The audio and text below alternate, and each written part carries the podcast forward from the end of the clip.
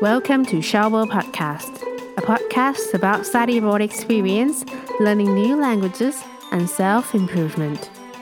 สวัสดีค่ะ พบกับดิฉันเช้าชวนี และคุณกำลังฟัง s h o w b o Podcast Podcast ที่จะมาเล่าประสบการณ์ในต่างแดน การเรียนรู้ภาษาใหม่ ๆ และการพัฒนาตนเอง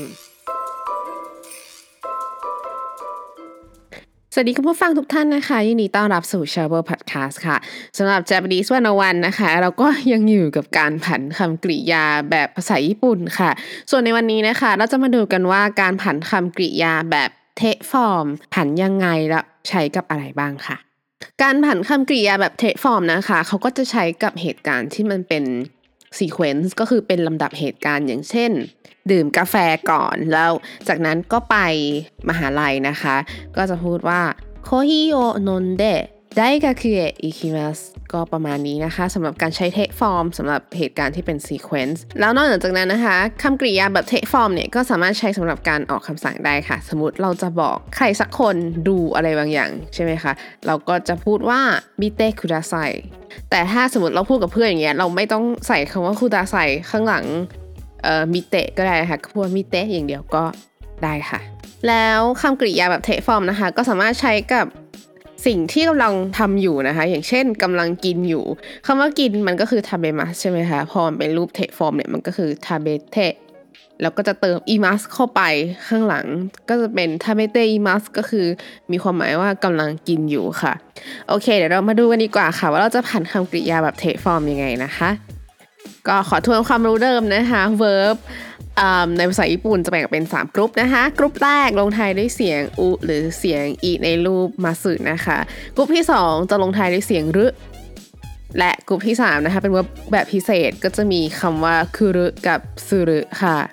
โอเค เดี๋ยวเรามาดูกรุ๊ปแรกกันเลยนะคะ กรุ๊ปแรกค่ะในกรณีที่ verb ในรูปมาสึฟอร์มนะคะ ลงท้ายด้วยい ち แล้วก็ り นะคะ เมื่อผันเป็นเทคฟอร์มเนี่ยมันมันจะกลายเป็นอึเตะ อย่างเช่นคำว่า走る หรือ 走ります ที่แปลว่าวิ่งนะคะ เมื่อผันเป็นเทฟอร์ม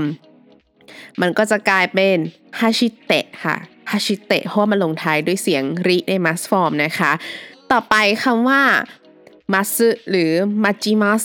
นะคะ มันลงท้ายด้วย ち นะคะในรูปของ ますมันก็จะกลายเป็นมัตเตะ ในรูปของเทฟอร์มค่ะ แล้วก็ถ้า verb นั้นในรูป ます form นะคะ ลงท้ายด้วยเสียง み に แล้วก็ び นะคะ เมื่อผันเป็นเทฟอร์มเนี่ย ก็จะกลายเป็นんで んで อย่างเช่นคำว่า 遊びます นะคะ ที่แปลว่าเล่นนะคะ เมื่อผันเป็นเทฟอร์มเนี่ย ก็จะกลายเป็น 遊んで 遊んで ต่อไปค่ะ ถ้า verb ในรูป ます form นะคะ ลงท้ายด้วยเสียง し นะคะ เมื่อผันเป็นรูปเทฟอร์มนะคะ ก็จะกลายเป็นして ค่ะ อย่างเช่น話します ที่แปลว่าพูดนะคะ เมื่อผันเป็นเทฟอร์มก็จะกลายเป็น話して 話して ค่ะ ต่อไปถ้า verb ตัวนั้นลงท้ายด้วยเสียง き นะคะ เมื่อผันเป็นเทฟอร์มก็จะกลายเป็นいて ค่ะ อย่างเช่น書きます ที่แปลว่าเขียนนะคะ เมื่อผันเป็นเทฟอร์มเนี่ยก็จะกลายเป็น書いて ค่ะ ส่วน verb ที่ลงท้ายด้วยเสียง ぎ นะคะ เมื่อผันเป็นเทฟอร์มก็จะกลายเป็นいで ค่ะ อย่างเช่น泳ぎます นะคะมันลงท้ายด้วยเสียง ぎ นะคะ เพราะฉะนั้นเมื่อผันเป็นเทฟอร์มเนี่ยก็จะกลายเป็นโอโยอิเดะค่ะ ต่อไปกลุ่มที่ 2 นะคะ ง่ายมากเลยก็คือแค่ตัด ます ออกแล้วเติม て เข้าไปค่ะ อย่างเช่นคำว่าทาเบมัสที่แปลว่ากินนะคะ เราตัดมัสออกแล้วเติมเทเข้าไปก็จะกลายเป็นทาเบเตะหรือมีมัส เราตัดมัสออกเติมเตะเข้าไปก็จะกลายเป็นมิเตะค่ะ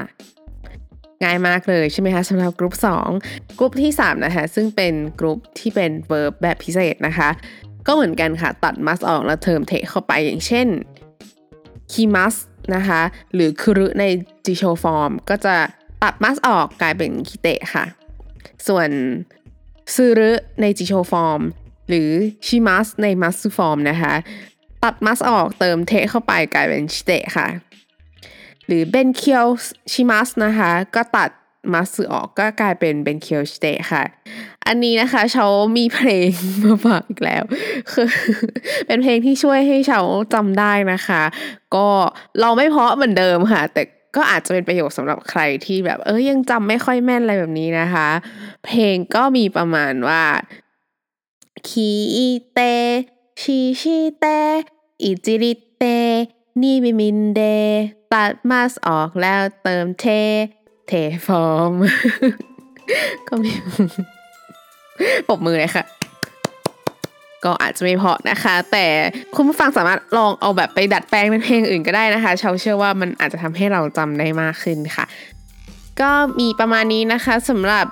การผันคำกริยาแบบเทคฟอร์มนะคะ